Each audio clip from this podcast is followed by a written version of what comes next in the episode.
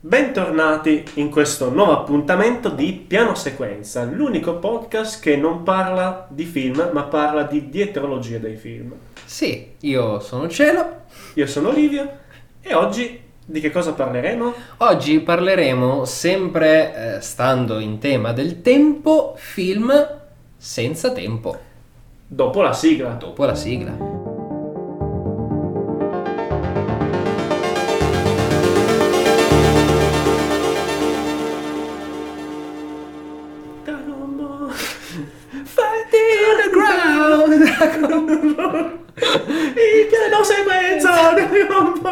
È un podcast eccezionale. Piano sequenza. Molto bene. Se vuoi trovare il podcast che fa per te, qui c'è Spotify proprio per te. Segui il tuo episodio, sei un pis, sei uno stronzo. Piano sequenza! Va bene. Vabbè, ok, questo te lo riascolterai quando taglierai.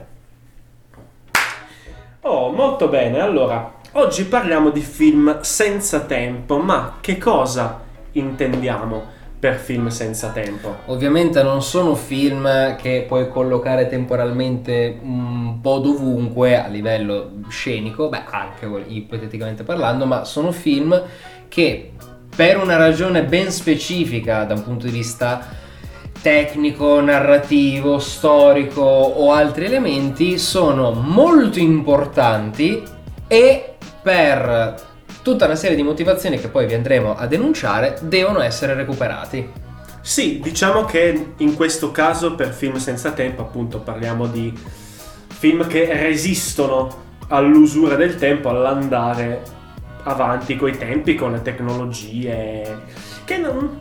Diciamo che è una concezione diversa rispetto al cult, Sì. perché magari c'è un film cult che è invecchiato male. Mi viene un esempio stupido che magari non è proprio uno dei cult più famosi, tipo Fuga da Los Angeles, Sì, che è invecchiato abbastanza. Visto male, eh. adesso è abbastanza una merda, però è abbastanza importante per un certo tipo di narrazione, diciamo. Certo, assolutamente. L'eroe nel post apocalittico, una roba di questo genere. Poi spesso i cult sono anche dei guilty pleasure. Che cos'è un guilty pleasure? Detto con questo inglese incredibilmente maccheronico e fallaceo. un film che magari appunto a molta gente non piace, ma per una ragione molto specifica a noi fa piacere vederlo. Esatto, non tratteremo, almeno in questa puntata, di questa tipologia di film. Ma come detto dal mio esimio collega, eh, saranno appunto film che resistono all'usura del tempo per una serie di elementi che adesso andremo a vedere. Andiamo ad analizzare il primo mm, componente che può rendere un film senza tempo.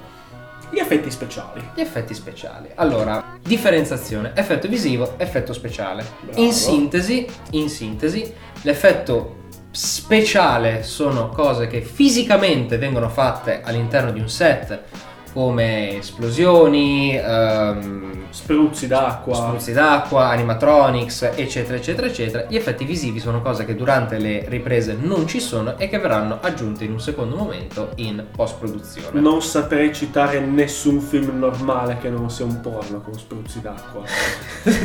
Adesso che ci penso, non me ne viene in mente nessuno. Allora, io sono rimasto serio, ma effettivamente ci ho pensato. Però, eh, sì, diciamo, magari mi viene in mente scuola di polizia con gli idranti. Ah, beh, sì. Eh, sì, dai, sì, sì. Lo mettiamola così. squalo. Lo squalo, insomma, in qualche modo ci arrampichiamo sui vetri. Però, ehm, allora, per effetti speciali che appunto hanno fatto scuola, diciamo che in questo caso accorperemo le Esatto. due cose. Matrix. Assolutamente. Assolutamente Matrix. Diciamo che Matrix dal punto di vista degli effetti speciali ha completamente eh, fatto scuola, ha proposto un nuovo pensiero di fare cinema dal punto di vista appunto dell'effettistica. Mm. Ha inventato il bullet time che appunto Sì. prende da, da quel film lì. Anche perché poi se tu vai a guardare adesso Matrix, uno dei, uno dei tre alla fine, tutti e tre sono dello stesso stampo, eh, e vai a vedere come sono fatte le seppie non se sembrano fatti ieri.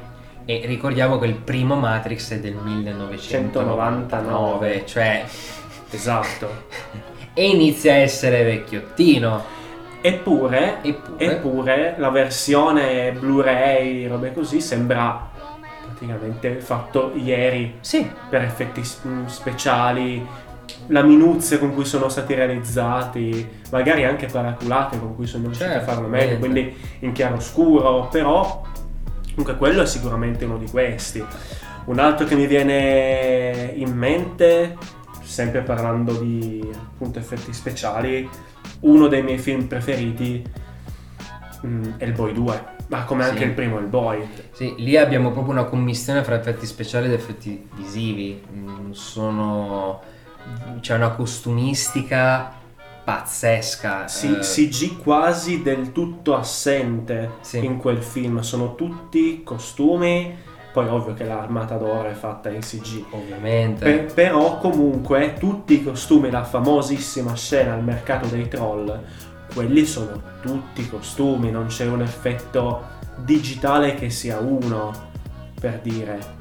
E come avevamo detto già negli episodi passati, c'è una differenza sostanziale fra un film in computer grafica, per quanto questa possa essere fatta bene, e film dove c'è una commistione fra effetti visivi ed effetti speciali. Eh, si sente, è tangibile eh, l'effetto creato in studio e registrato lì letteralmente. E sono i film che magari in futuro tu dici sì, sembra un po' un pupazzone, come appunto avevamo detto gli Star Wars, mm, ma c'è, ci sono, sono lì, sono Sono presenti. tangibili, infatti. Che è la ragione per cui io continuo a reputare salvabile, no, non dico bellissimo ad oggi, però quantomeno salvabile la cosa nei primi due film dei Fantastici 4. Certo, vista ad oggi suona tanto di pupazzone, però è lì comunque, cioè non è in CG come era fatto in Fantastic Four, quel bruttissimo reboot. Aborto! È indecente. Mi, mi vergognerei. Beh, ma più che la cosa dei Fantastici 4 citiamo la cosa di Carpenter. Bravissimo. Quindi appunto parliamo di effetti speciali realizzati con una minuzia tale per cui mm, non subiscono il passare del tempo. Probabilmente bisogna vedere se col tempo questi effetti, questo invecchiamento, diciamo, Sì. dei film non sarà provocato a film come per esempio, che ne so, Inception. Lo Mhm. vedi perché a differenza di Interstellar, che parla di cose che tu tangibilmente non puoi vedere, Sì. comunque si parla di altri pianeti, così che comunque sono andati in posti appunto allagati, per, però sembra effettivamente vero, no? Tant'è che è vero. Però, per dire, in Inception c'è la famosa scena dell'orizzonte che si ribalta e, e cemento diventa praticamente una piadina. Quell'effetto lì, se ci penso, potrebbe essere qualcosa, dovrei rivedere la scena, magari potrebbe invecchiare male. Secondo me non troppo. Secondo me non troppo. No, anche perché effettivamente finché si tratta di ehm, architettura, sfondi e quant'altro, a meno che non siano incredibilmente palesi, Mhm. tipo il grande Gatsby, per dire che Sì. ci sono delle scene dove palesemente loro sono in mezzo al niente e hanno ficcato il- lo sfondo dopo. Mhm. Diciamo che se c'è una commissione fra le due cose non invecchierà ovviamente, ma non male. Sì. Invece in alcuni film cioè, senti proprio che, che è finto, che loro sono in mezzo a niente.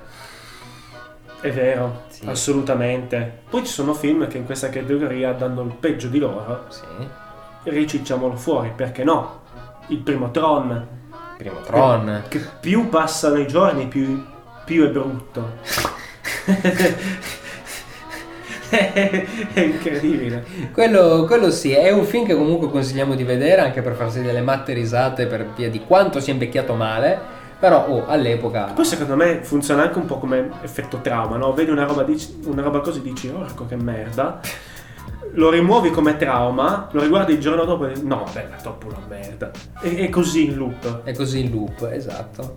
Beh, allora io adesso ti, ti dirò, um, usciamo leggermente dal, dal tema, Mm. ma io ti narrerò di un mio guilty pleasure invecchiato malissimo con appunto gli effetti speciali più brutti mai fatti ed è Spawn il film di Spawn voi non lo vedete ragazzi ma sta avendo un'espressione proprio qua non capisco se di godimento o di disperazione Che bello! Che bello Spawn! Madonna, cosa mi hai cicciato fuori? L'ho fatto vedere a Ere.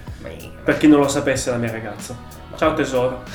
se ci senti ciao Buon Natale.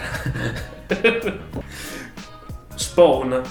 Tanta roba. Son- cioè, tanta roba non negli effetti speciali, ma, ma, ma in niente però oh, in sé le- l'eroe è super figo e meriterebbe quello di un uh, reboot fatto bene. Vi consiglio di recuperare Spawn non tanto per effetti speciali che sono invecchiati male, perché si sono invecchiati male, ma non come Tron che fanno ridere, che sembrano assurdi ormai, quanto per la roba che l'ha fatto detestare da morire alla mia consorte. Le transizioni eh sono pesanti le transizioni mm, a parte l'effetto PowerPoint che aveva anche Star Wars alcune, però che eh. aveva anche Star Wars ma la transizione del- dello schermo che si chiude in una croce luminosa che poi parte per la tangente e si schianta sopra una chiesa per diventare la croce della chiesa Oh, me lo ricordo quello. me Quel- lo ricordo. quello è mio dio Quello è proprio cinema anni 90, Ma- pauroso. sì ma raschiamo il fondo del barile dal basso Sì, cioè sì, proprio sì. una roba madonna madonna Però io me lo sono visto un 3-4 volte. Anch'io, Eh, anch'io, ma- come dire. Dobbiamo farci l'episodio, abbiamo fatto già una parte degli guilty pleasure. Esatto, esatto. Quindi ci fermiamo qua per quanto riguarda i guilty pleasure. Ci... Verrà fuori un bel episodio di confessione. Esatto, esatto. Lì ci faremo veramente delle grasse risate. Ma torniamo a noi. Torniamo a noi. Un'altra cosa che rende un, un film senza tempo è i temi trattati. I temi trattati. Qua si va un pochino, diciamo, a scontrarsi con i film filosofeggianti. Mm. diciamo, perché molto spesso quelli, diciamo, più metafisici, quelli più magari metaforici, magari tutte e due le cose, quindi non capisci un cazzo, però dici che bello. quelli lì diciamo che solitamente non hanno una messa in scena che richiede un'architettura tale per cui devi fare tanti effetti speciali, Sì. salvo qualche eccezione magari. Temi trattati, a me mi viene in mente, eh, tra l'altro piccola parentesi, alcuni di questi film saranno tema per prossimi podcast incentrati su questi film. Quindi se c'è qualche titolo abbastanza interessante, state tranquilli che lo recupereremo nei podcast successivi. Sì, in maniera più approfondita. Quindi per temi trattati a me viene in mente Mother di Aronofsky Sì. un film che è veramente tutto quanto una metafora che parla del- dell'egoismo umano, di quanto insomma dei difetti della natura umana. Questo è senza tempo, anche perché la messa in scena è abbastanza onirica, tale per cui non puoi neanche collocarla in un tempo, Sì. non, non- non si svolge in un'epoca, in una casa che potrebbe essere ovunque in qualsiasi tempo. Quindi non. eh, quello è veramente un film che andrebbe bene persino in qualsiasi epoca storica, oltre che se senza tempo per il tema. Beh, tu mi parli di filosofia, film filosofeggianti senza tempo e a me il primo che mi è venuto in mente quando l'hai detto è stato Donnie Darko. Eh, Donnie Darko effettivamente messa in scena abbastanza povera perché parliamo di case americane, Villa Sì. Schiera, una scuola, un parco e basta. L'unico effetto visivo, l'unico effetto speciale che abbiamo è quel flusso. Quel flusso, sì. E poi il, il motore dell'aereo. Eh Basta. sì. Però per il resto, appunto, come storia è anche abbastanza, diciamo, sempre, sempre lì, no? Anzi, in particolare più che per la filosofia me l'hai fatto venire in mente quando tu hai detto "Mm, film di cui non capisci un cazzo. Ed effettivamente, che poi parliamo di temi trattati, oltre a Donnie Darko, come non citare il tema della morte, settimo sigillo di Bergman, per dire quello è un film assolutamente senza tempo. Sì, assolutamente, anche perché mh, la morte di per sé è un, un concetto senza tempo, però film come Final Destination sì, Eh, no. va, va bene lì, va bene lì in quel Lì contesto. Il tema è, lo- è- è la bassa macelleria. Esatto, una cosa alta, altisonante e delicata perché la delicatezza di- di- del settimo sigillo di Bergman è qualcosa di È incredibile è incredibile, è incredibile e nonostante comunque sia un film vecchio Vecchio. Ehm, e magari ok lì si potrebbe dire che forse E la il- morte vestita così con anche la testa coperta di nero ricorda un po' Tafazzi. Esatto, che infatti era proprio quello che volevo dire, cioè che il design della morte è un po' vecchio, un po', un po' invecchiato male. Sì. Però per letteralmente tutto il resto, Mhm. ricordiamoci anche un'interpretazione magnifica del nostro compianto Max von Sydow, Sì. giovanissimo. eh, quel film lo si può vedere in qualsiasi momento della vita che qualcosa ti lascia. È sempre attuale. È sempre attuale e ti, tra l'altro dura mm, un'oretta e mezza, Sì, dura anche pochissimo. dura anche pochissimo, quindi Poi mi, mi viene da pensare che effettivamente film senza tempo potrebbero essere tutti quelli che raccontano delle storie d'amore. Prendi per esempio storia di un matrimonio, perché sono temi, come dire, sempre cari, diciamo, sempre dire, di, di- non di prima necessità, di, di primaria importanza per un essere umano, no? Certo. Essere amato, avere accanto una persona che ti completi, mi viene in mente Hair, The Lobster, mi viene in mente Storia di un matrimonio, mi viene in mente anche un altro film che mi le pagine della nostra vita che non so se l'hai visto. Certo, certo. Quindi, Anche quello. quello è un film, eh, diciamo tutto quello che ha a che fare con eh, il sentimento dell'amore. Ah, ecco un altro film che come quasi come come Mother, Mm. però lì ricordo un po' il senso di loop temporale, quindi potremmo anche essere in tema di questo Sì, mese sì. di podcast. dello scorso episodio. A Ghost Story A Ghost Story, sì. è un film che parte in un periodo ma poi va avanti per poi tornare Per indietro. poi fare un sono- salto indietro, ma, ma quella parte sono sincero non l'ho proprio capita molto, perché non ho capito perché un lenzuolo se si getta da un, da, da un palazzo e si schianta per terra torna indietro nel tempo. Questo sinceramente Sì, è un po', è un po' peculiare, s- sarà una roba metaforica. È sicuramente Sì. una roba metaforica, ma se insomma fino a quel momento mi hai dato un pseudo-realismo per quanto Sì. fantasmi, ci siano dei fantasmi di mezzo, Tra, tra l'altro Ghost Story è uno dei pochi film che mi manda in tilt perché la prima cosa che dissi al qui presente eh, quando vidi quel film fu non ho mai sono combattuto perché è uno dei film sia più noiosi sia più belli che abbia mai visto allo stesso tempo. E non so spiegare come sia possibile. Ma rotti i coglioni ma è un film meraviglioso ed è bellissimo. Sì,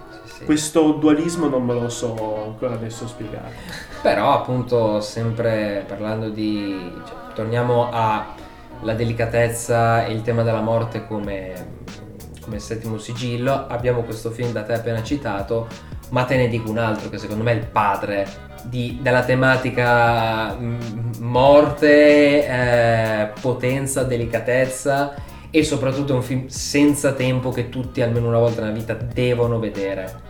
Quarto potere. Eh vabbè, potere. e qui abbiamo citato l'Olimpo degli Olimpi. Sì, co- con Orson Welles e Bergman siamo arrivati a, alle rette. Ba- basta per questo episodio, è tutto, grazie per averci Sì, seguito. praticamente, perché cioè, Cosa cosa, dire, cosa vuoi dire su quarto potere? Cioè, niente, vattelo a vedere. Vattelo a vedere, ammiralo e... Veramente, veramente bello anche quello, senza tempo sicuramente per il tema. Anche molto spesso secondo me il tema, temi del genere vanno sviluppati, riescono a diventare immortali senza tempo solo se vengono sviluppati anche con un certo tatto. Sì, per dire, il grande Gatsby, secondo me, fosse stato diretto con un po' più di amore, secondo me sarebbe venuto un film molto migliore. Adesso non lo voglio ovviamente paragonare con Quarto Potere, però la parabola di un uomo, Sì, in qualche modo, di un magnate, secondo me poteva diventare qualcosa di più, di più intimo, diciamo. Mhm. Quindi, insomma, bene o male anche che appunto hanno a che fare col, col potere, con la, con la depressione, tutti questi film qua sono abbastanza... Essendo che parlano di, di- di tematiche molto umane e l'uomo bene o male è sempre lo stesso, che si pone sempre gli stessi problemi da sempre, Sì. e rimangono attuali perché quando tu li vedi te li percepisci sulla pelle. Quindi anche se sono, sono stati girati magari 40 anni fa, a te sembra che stiano parlando oggi. Anche perché ricordiamo che Quarto Potere è stato girato nel 1941 e tantissimi registi, anche odierni, eh, hanno deciso di fare cinema dopo aver visto Quarto Dopo Potere. Quarto Quindi Potere. mm, qualcosa vorrà dire, Sì, oserei. e qua c'è la terza categoria Sì, di film senza tempo. Le sceneggiature, i film che hanno sceneggiature adatte ad ogni epoca. mhm, Te lo butto lì. sì. La finestra sul cortile di Hitchcock. Sì, mm, concettualmente serve un palazzo e un... Un palazzo e una un- stanza. Una stanza, un cannocchiale ed effettivamente quello che succede E basta, sostanzialmente. Sì, sì, è tranquillamente mm, rifacibile in qualsiasi momento. Film che non ho citato dalla categoria precedente dei temi trattati, Eh. di Street Nine. Iga di Street 9. È, è tutto il filone popolo che insorge, quelli un po' politici. Ma Sì, un po' più di... purtroppo il razzismo è un tema molto attuale, soprattutto in questi sì, eh, tempi. hai voglia. E, e District 9 fondamentalmente è una enorme metafora su- sul razzismo, sulla segregazione, anche perché gli alieni sono palesemente la minoranza etnica che viene Esatto. messa in un borgo a marcire. Non so se Chappie, Human Droid, potrebbe essere considerato senza tempo. Probabilmente potrebbe invecchiare un pochettino. Ma secondo me quello no, perché per quanto mi Blockcamp mi piaccia, io ho adorato Elysium, Sì, però Chappie mm, non è un film ben riuscito, perché in più occasioni mi ha annoiato, in realtà. E, poi c'è, c'è una roba da dire, a me Blumkamp piace molto, piccola confessione all'interno di, di questo episodio. Blumkamp è bravo, però cazzo i film sono tutti uguali. Parte sempre col protagonista che è di una fazione, fa cose, poi si rende conto che, oh ma quelli che sto combattendo sono i buoni, quelli con cui sto adesso sono i cattivi. Cambio fazione, conflitto finale con solitamente che il boss finale il nemico è quello che magari o lo vessava prima, uno che gli rompeva le palle, o il, so- o il- o il superiore, eh, così. Combatti, combatti, vince quelli che prima erano i repressi. Tutti uguali, tutti uguali. Ma tornando sulla, sulla questione delle sceneggiature, ti ho citato Finestra sul cortile. Sì, la minestra sul cortile. La minestra sul cortile. No, effettivamente sì, ci sono delle sceneggiature senza tempo. Adesso parliamo di Hitchcock, quindi anni 50, anni 60, però la finestra sul cortile funzionerebbe. Cioè, sono, fa parte di quelle sceneggiature che anche in un contesto moderno il film non verrebbe praticamente cambiato. No, minima. infatti. Cioè, mi immagino adesso, anziché il cannocchiale, lo zoom dello smartphone, anziché un palazzo degli anni 50-60, un palazzo moderno, ma fondamentalmente a parte il compartimento visivo più moderno, il film va avanti lo stesso. Che ricorda un pochino il film quello con Shia LaBeouf, quello che aveva la cavigliera che non poteva uscire di casa e scopriva che aveva un vicino di casa al di là del vialetto, era tipo un serial killer. Ma sai che non l'ho visto? Tipo finestra sul cortile. Ah, Molto caruccio, molto caruccio. Uh, ma mi è venuto in mente adesso un film effettivamente senza tempo che la storia ha dimostrato essere senza tempo. Questo forse è l'esempio più importante del nostro podcast Eh, odierno. mi tengo forte. Ehm, Contagion di Soderbergh. Ah, madonna. Eh, Tajon, perché effettivamente, cioè lui ha diretto sto film. più E- attuale di così. Ed è andato, sì, ha avuto successo, però se, se, se l'è cagato un po' in due persone.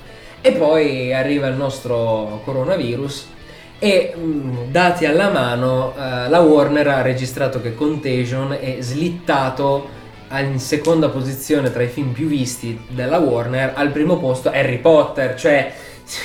E Soderbergh a quel punto l'ho sentito urlare da casa sua un fragoroso bucio de culo. Bucio de culo, esatto, anche perché il nostro Contagion, ricordiamo, un film del 2011, quindi adesso dire che Soderbergh ha previsto nove anni fa il coronavirus, no. Però diciamo che ci sono un po' di similitudini con la vita vera. Sì, alcune cose sono casuali, come la provenienza del, del virus nel film, però alla fine come si sparge un virus è così. Sì, è Contatti così. brevi, eh, così poi dipende ovviamente dal grado di infettività della malattia, lì era una roba molto più invasiva rispetto a quello che hanno avuto nella realtà, però funziona così in sostanza. Quindi in questo caso che cosa potremmo dire? Che è un film senza tempo a posteri? È, è, un film, no, secondo me è un film che è diventato senza tempo perché noi, avendo vissuto questo evento, abbiamo acquisito la sensibilità per considerarlo tale. Ok, sì, ci può stare. Quindi spero che 2012 o The Day After Tomorrow non, diven- non diventeranno mai parte di questa categoria perché potrebbe essere un problema. Potrebbe non esserci nessuno ad ascoltarci. Esatto, Quindi, esatto. come dire, speriamo di no. Speriamo, speriamo di no. Speriamo di no altri film senza tempo che metterei in una classifica a parte, cioè l- i, i paraculi. Ok. Sono tutti film ambientati in stile Mother, in un'ambientazione singola, ma in questo caso, anziché essere una roba metaforica, mm. proprio luogo fisico. Ok. Come tra tutti il cubo. Il cubo, sì. E senza tempo perché sono persone tolte da dove stanno, ficcate in questa struttura potrebbe essere qualsiasi anno fuori, anche perché sono vestiti di una divisa che gli viene messa quando entrano lì, delle scarpe, che a meno che non facciamo grandi passi avanti, le scarpe con i lacci le avremo sempre. Beh, il Ritorno al futuro ci ha dimostrato le scarpe autoallaccianti. Autoallaccianti, però se per lacci c'hanno. Sì, un... sì, praticamente. Quindi eh, alla fine quello è senza tempo perché potrebbe essere preso in qualsiasi epoca. Viene espropriato dei vestiti, della tecnologia che ti porti dietro come telefono, robe così, e metti in scena una, una, un qualcosa di quel tipo. Sì, con lo stesso ragionamento ci possiamo mettere in mezzo anche il buco di Netflix. Bravo, bravo. Quindi anche quello, stesso principio. Quindi sì, c'è il lato tecnologico di questa piattaforma che scende, però può essere un futuro lontanissimo, può essere un futuro prossimo. Sì. Che lui più di altri mh, mm, sta a cavallo tra i temi trattati e la sceneggiatura adatta ad ogni epoca. Sì. Perché il cubo non aveva l'impronta mh, mm, del, del, buco. Ho dovuto un attimo trovarmi perché era solo due lettere invertite. Buco, buco cubo. cubo, è vero. E se il cubo era semplicemente un gruppo che sopravviveva alle trappole nelle stanze, poi ognuno smatta, vanno l'uno contro l'altro, quello sono dinamiche normali, non c'era niente di, tra molte virgolette, politico, mm-hmm. no? Il, il, buco invece è, ha una lettura, diciamo, politica o comunque della società. Politica, sociale. Mo- certo. Molto più, quantomeno molto più facile da individuare o da ipotizzarne la, l'esistenza, diciamo. Sì, ma anche già solo leggendo la trama si percepisce comunque un lato di, di comunismo fondamentalmente, anche perché lo dicono stesso gli stessi personaggi, uno in particolare. Sì, assolutamente. È interessante, è interessante. Altro film che sta a cavallo tra temi trattati e sceneggiatura adatta ad ogni epoca, forse più per temi trattati. Mm. Come abbiamo fatto a dimenticarcene? Arancia meccanica. Eh, arancia meccanica, c'è ragione. Arancia meccanica, ne parlavamo anche prima nell'episodio riguardo Age of Tomorrow e, e già ieri. Sì. Del libero arbitrio. Anche quello effettivamente è un film che è anche interessante secondo me perché mette in scena dal punto di vista sadico, diciamo, del lato umano. Se all'inizio subisci un, un sopruso dopo nel momento in cui vedi che la persona che ti ha fatto questo pruso è inerme, tu sarai portato a vendicarti sopra. Infatti è molto interessante come il film sia diviso. Cazzo, se faccio spoiler, Kubrick voglio dire. Sì, è, è uscito da un po' esatto. film. Se non avete visto Kubrick, vabbè. Quindi appunto interessante come il film si è diviso in due nella prima parte dove lui fa tutte le malefatte più la, la, diciamo, la cura psichiatrica, la cura Ludovico e poi la seconda metà del film c'è solo lui che prende mazzate senza poterne restituire nessuna.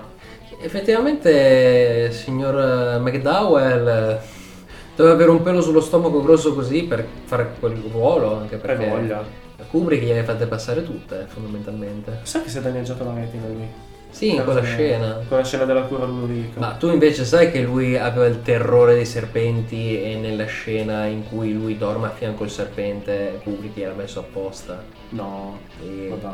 sì, ma Kubrick era palesemente uno stronzo. Vabbè, ma c'è- ci sono molti racconti dei registi stronzi, tipo Hitchcock che picchiava il bambino di uccelli. e devi piangere, ma non so piangere. Bam!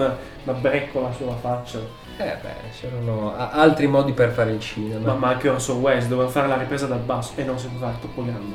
Scavate un buco e buttatecelo dentro l'operatore. Un po', un po' come dire, eh, ortodossi, però se ci hanno regalato questi film qua. Glielo si può anche far passare. Sì, diciamo. per carità, glielo facciamo passare perché hanno fatto film, perché ti ricordo una certa signora che hanno- a cui gli hanno detto il popolo non ha più il pane e lei rispose che mangino le brioche e poi qualche testa è volata. Giusto. giusto, giusto. E poi ci sono la nostra categoria, La nostra categoria. i cioè. film senza tempo per nostro gusto personale. Sì. Beh, allora, io ti metto, faccio una categoria equilibrio fra quello che piace a me e quello che secondo me potrebbe anche essere un'altra categoria, ovvero lo storico. Ma determinati storici, ad esempio Il Gladiatore, Mm. secondo me è un film talmente potente, finto storico comunque tra virgolette, che non ha tempo, cioè in qualsiasi momento della tua vita tu lo veda va sempre bene. Sì, è vero. Perché ad esempio un 300, per quanto io lo adoro, è una cafonata, Sì. fondamentalmente, pieno di computer grafica da far schifo, e verrà il momento in cui sarà vecchio. Sì, Tornando un po' al discorso di prima, mm, Ridley Scott fece un grandissimo lavoro di effetti speciali e il film è tangibile, tra virgolette. Anche lì tema dell'inganno, della morte, dell'onore e quant'altro. E un po' metti caso anche, aggiungiamoci mm, l'orgoglio italiano, perché Luca Ward un po' si è fatto lì, eh. è diventato famoso da quel punto in poi. Esatto, quindi mh, come tali, come italiani, siamo proprio affezionati a quel film. Sì. Però secondo me è proprio talmente potente che non ha tempo. Assolutamente, assolutamente. Un altro film che a me viene da imputare senza tempo per il mio gusto personale è ehm, Alien Covenant. Alien Covenant. Il mio film preferito della saga, in assoluto. Uno di quei pochi film che più volte guardo e più penso che sia un capolavoro. Mm. Non capito. Non capito. Quindi questo è anche un mezzo guilty pleasure sotto certi aspetti, però no.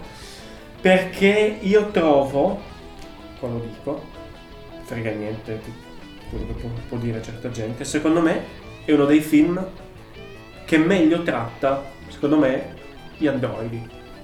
Beh, ci sono David e, E Walter. Walter che mm, Dentro quei, tre, quei due personaggi, tutti e due recitati da Fassbender, tra l'altro, non l'ultimo arrivato. c'è tutto il cinema degli androidi, c'è anche un lato molto umano.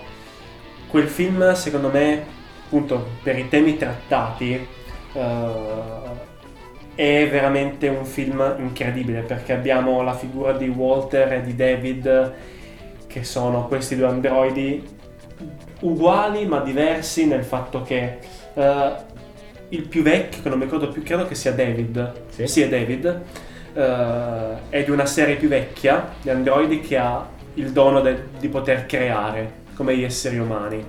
Tant'è che poi sbarella, o meglio, lucidamente l'androide decide che l'umanità è troppo imperfetta, deve essere diciamo purificata secondo i suoi metodi che ha trovato. E c'è invece Walter, che è lo stesso androide migliorato, ma a cui è stata tolta la possibilità di creare. E di conseguenza, nel momento in cui i due androidi si incontrano e parlano degli esseri umani, è fighissimo, perché da un lato hai l'amore cieco di Walter per gli esseri umani, protettivo, quasi come fosse diciamo, una figura benevola, un angelo che protegge eh, l'essere umano nelle sue imperfezioni. Walter invece è sostanzialmente la figura del diavolo, ten- tentatrice che pianifica lucubra fa piani. Però anche lì torniamo al concetto di arancia meccanica, è un angelo ma privato della libertà di creare. È vero. Altra lettura che ho trovato nel loro rapporto è la seguente. Ovvero, eh, perché David uccide Walter? Perché è geloso del fatto che l'essere umano l'ha reputato imperfetto, nonostante lui sia migliore degli esseri umani, o quantomeno si reputi migliore, e l'hanno rimpiazzato con, eh, con Walter, appunto. Il fatto che lui lo, lo uccida per gelosia può anche essere ricondotto all'u- all'uccisione di mm, Abele da parte di Caino. Mm. Sì, molto interessante. Quindi lì c'è tutta, in, in- con due soli androidi, Ridley Scott in questo film ci mette dentro tutto, tutta la filosofia che ruota attorno all'androide. Libero arbitrio, miglioramento dell'essere umano, l'androide che reputa l'essere umano imperfetto e vuole distruggerlo, l'altro che invece li apprezza anche nei loro errori. È, tut- è tutto lì dentro, è tutto lì dentro, anche la gelosia. Quindi per me questo è un film, oltre che, ripeto, sottovalutato, solo perché si chiamava Alien Covenant e Alien si vede poco, posso capirlo ma è sottovalutato, secondo me proprio perché tratta questi temi in una maniera incredibile e profondissima, profondissima, in po- e in, in pochissime scene tra l'altro. Non lo so, io avrei anche mm, spinto un po' di più, nel senso che Alien è stato quello che è stato, va bene. Si è iniziata una nuova saga, prequel, con Prometheus. Io avrei chiamato il film Covenant, neanche Alien Covenant, Covenant. Idem. E avrei spinto molto di meno su Alien, come lo conosciamo, perché quello mi è sembrato un palese contentino nei confronti dei fan che tanto si sono lamentati dell'assenza dell'Alien in Prometheus.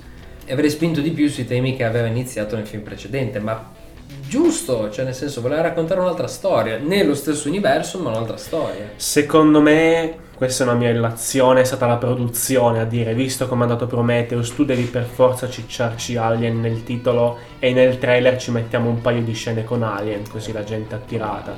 E se ti aspetti quello, è per forza che ne rimani un po' deluso. Secondo me lui lo, lo voleva chiamare solo Covenant. Sono abbastanza sicuro. E adesso che me l'hai citato, anche Prometheus ci sarebbe da parlare, perché se il film Covenant è sulla creazione, Prometheus è sulla fede. Sì. Quindi an- anche quello sono sempre temi eh, super super interessanti che rimangono, che rimangono senza tempo. E vabbè, andando su roba più leggera, io invece vi dico Il Grande Lebowski. Per, Uh. per me è sia un cult, ma anche un film senza tempo, assolutamente. E, e lì, anche lì, Il Grande Lebowski, cioè è un film dei Cohen che ha lanciato Jeff Bridge e mm, John Goodman con Steve Buscemi, cioè guardatelo. Sì, c'è, c'è tutto dentro. C'è, c'è tutto dentro, c'è filosofia, c'è fancazzismo, c'è Divertimento. divertimento anche del tutto, tutto quello che potete di bello che potete trovare nel cinema c'è nel Grande Le Boschi. Guardate. Ha anche fondato una religione. sì, quel- quel- The Judaism. The Judaism. Io da- dal lato diciamo un po' più leggero ti ciccio fuori il Grande Le Boschi. D'altronde voleva solo il suo tappeto. Eh, dà un tono all'ambiente. super super bello. E ci piacerebbe sapere anche quelli che sono i vostri film senza tema, perché sicuramente ne avrete, ce ne saremo dimenticati Sì, nomi notissimi. ne ho in testa un centinaio che ovviamente anche per Sì, questioni di Sì, ma poi guarda, per la testa che ho io sono sicuro che ce ne cicciano fuori qualche titolo e diciamo, cazzo è vero, c'era quello. Eh, Quindi sicuro fateci sapere la vostra. esatto, ci potete trovare come sempre su Facebook, YouTube e Instagram come Under Sky Production, che è il nome del gruppo, o se no singolarmente io Cielo sarò su Instagram come esky5 o skytography5 Io come Aster the Painter, sempre più Insta, sempre su Instagram, ma lei, questa è la fine del- dell'ultimo podcast mensile, il nostro primo mese. Wow! Ci sarà qualcos'altro all'orizzonte? Ma certo che c'è. Assolutamente, assolutamente. Questo progetto è qua per restare Esatto. e molto presto, molto presto, settimana dopo, Sì, in realtà. co- comincerà una nuova, una nuova saga di Esatto. podcast, sempre di quattro episodi. Con una nuova tematica perché il nostro, il nostro- le nostre volontà sono praticamente di fare quattro episodi con una tematica dove parliamo appunto come detto tu della dietrologia cinematografica prossimo mese altra tematica altri film quale sarà questa tematica? Sta- rimanete con noi per scoprirlo e se no tanto male Esattamente. Detto ciò, vi diamo un eh, caloroso saluto. Grazie per averci seguito fino a qua. Se state ascoltando queste parole è perché probabilmente eh, o ci avete trovato in questo episodio o ci avete già sentito negli altri. esatto Quindi grazie per quelli che sono arrivati fino a qua partendo dall'inizio del primo episodio. Detto ciò, ci a presto sì? e ci rivediamo la settimana prossima. no ci risentiamo perché non, non ci possono vedere Ci risentiamo la settimana La prossima, settimana prossima. sempre qui su Piano Sequenza. ciao Ciao!